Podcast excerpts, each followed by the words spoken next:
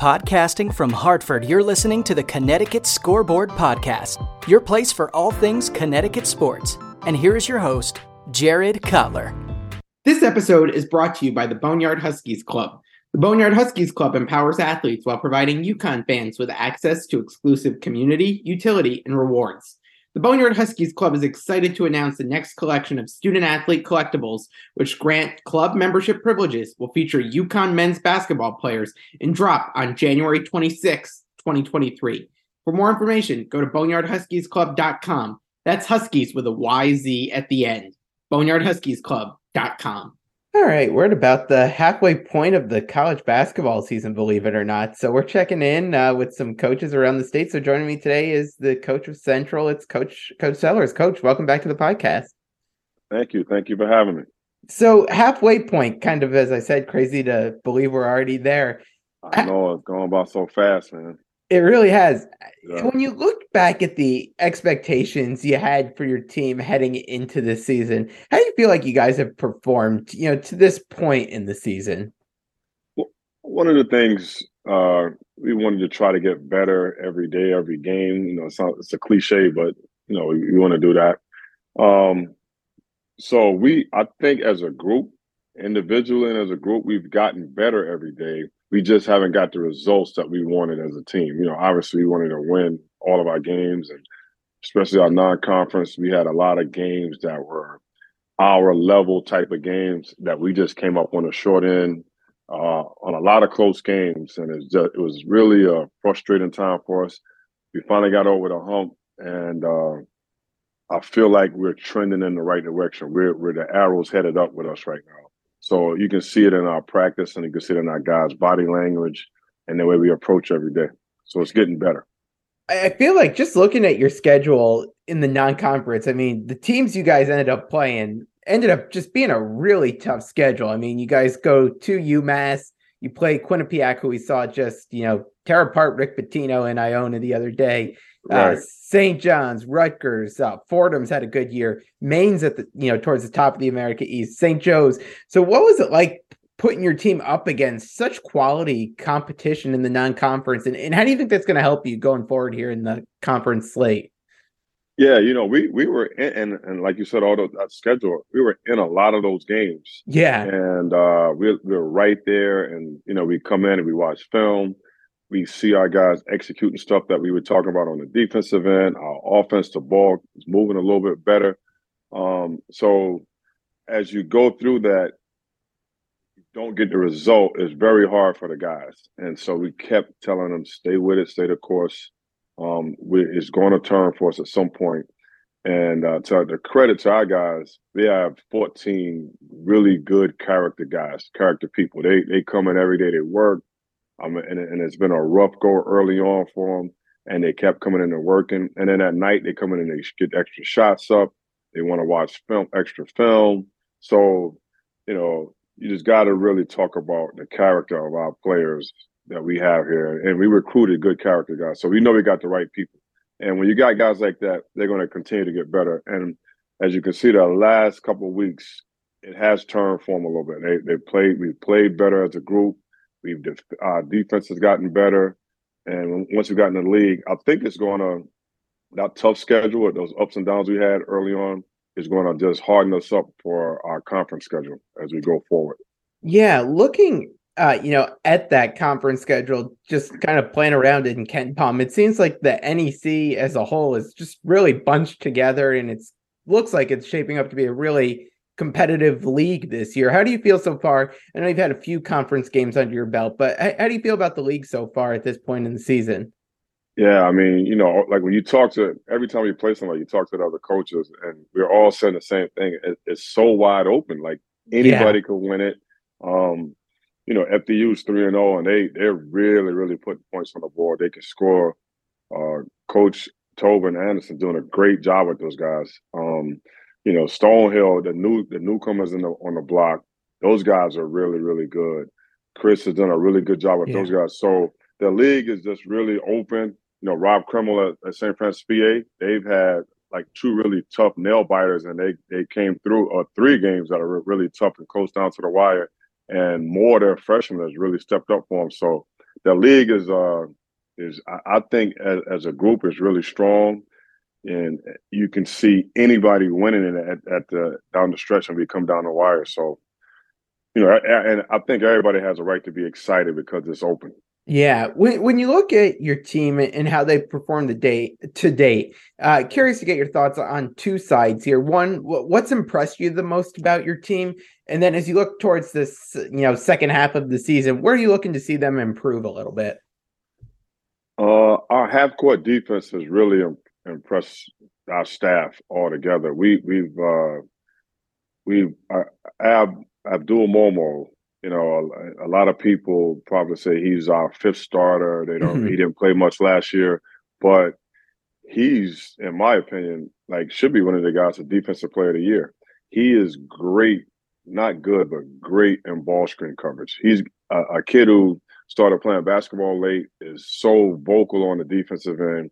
He's like in the top two, three in block shots in the league but it's just his his talking and his energy on defense and kind of being our anchor that's really really been impressive and surprised surprised the staff and surprised us and it really made our half court defense so much better so far this year.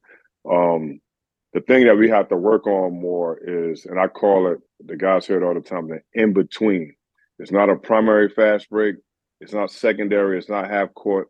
It's sort of in between, and that comes with decision making. Mm-hmm. And we have to make those decisions when when to go, when to pull it back, when to move the ball, when to cut through. Um, that's something we watch we watch on film daily and we work on it in practice every day. And it's it's, it's part of the decision making process uh, right before we get to that half court offense. So that's what we're working on as a group. Our guys, we talk about it as a group. The guys talk about it all the time. And when we do it right in practice and in the game, you can see our guys all acknowledge each other. And when we get it wrong, they're talking about how to fix it. So that's something that we've been really concentrating on. As you you know look you know towards getting into the the heart of league play here, if your team's going to compete for the top you know half year of the league, what do you, what do you think you guys are going to need to do to to be one of those top teams? You know, come the end we're, of NEC season. Yeah, we're going to have to defend. We're going to have to, especially transition defense. We're going to have to rebound the basketball and we're going to have to get in that in between game where we make really good decisions in the uh, right before our half court offense set takes place. We have to make better decisions on offense. If we can do those three things, then I think we'll have a chance to be in the top half of the league. Consi- we have to do it consistently, obviously. Yeah. Um, I know when you when you took over this job, you knew that it was going to be a bit of a rebuilding project to get it back to the glory days that, that you remember at Central. How has this process been for you so far? You know, now a year and a half into things of getting this program and building it back and getting it trending in the right direction. Yeah, you know, it, it's it's been fun. I I, I uh, really glass half full, optimistic, happy guy. I have to try to force myself to get mad at these guys sometimes, but. uh I'll, I'll, wake up, you know, and like, man, we did this really well. We did that really well. I'm looking at all the good things we did. So we got to continue to get, we got to get better at this. We got to get better at that. We got to work on this. So uh, the challenge of getting these guys to get better as a group individually, I love that challenge every day. I love uh, the way our staff and I we work together, recruiting wise, and who we're going to pinpoint, and, and the guys are going after. So, you know, you know, and at the end of the day, it's basketball, and I love. I'm a basketball junkie, so it's so much fun to go to work every day to get our guys better, to look at new guys that we're trying to add to our program to make it better, and to just deal, uh, talk to our um, our donors and boosters. We do we try to do a Zoom call once a month with those guys oh. to give them a little update on how the, the, the team is going and we we we've been implemented having one of the players come on the Zoom call with those oh, guys. Wow. So it's been a lot of fun interacting with the with the donors, the boosters, the fans, the the students. Um, so every day has been a really fun day. And and it's like again, basketball on the court. Early on, it, it was been a, we had a, a couple of rough weeks, but we got through it and we keep going and just looking forward to getting into this conference even more. I'm going to take a quick break from the interview to tell you about my friends at Martin Rosol's Meats. This fourth generation Connecticut family business produces kielbasa, hot dogs, sausages, and deli meats using Martin Rosol's very own original recipes. Their products can be found in grocery stores, delis, restaurants, and hot dog stands throughout the state. And if you're looking for your fill right away, check out their retail store in New Britain. For more information, visit martinrosolsinc.com and go support a UConn fan owned business. And now, back to the interview.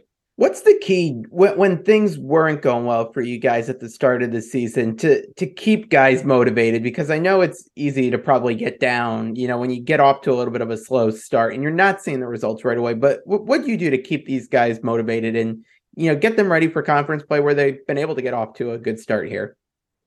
You know, uh, Coach Wood, uh, associate head coach Ben Wood, he was a manager at UConn when I was there, and I've known him forever and so the, the, the six years I was there, and then he was there a little bit after me.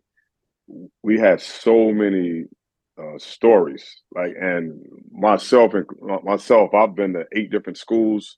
Yeah, I'm eight different schools. I went to China. I went, so I've had a million different stories. So I, I've like, I will reach back into something that happened at UConn or something that happened in Creighton.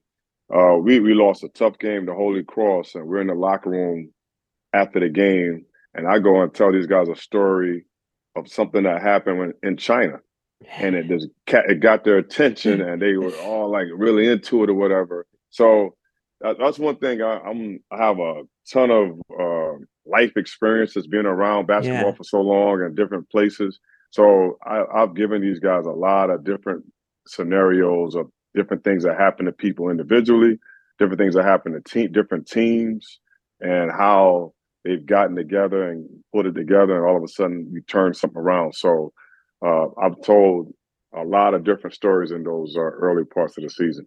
Yeah, absolutely. Well, coach, I really appreciate the time. Best of luck to you and the team uh, down the stretch here uh, for the second half of the season.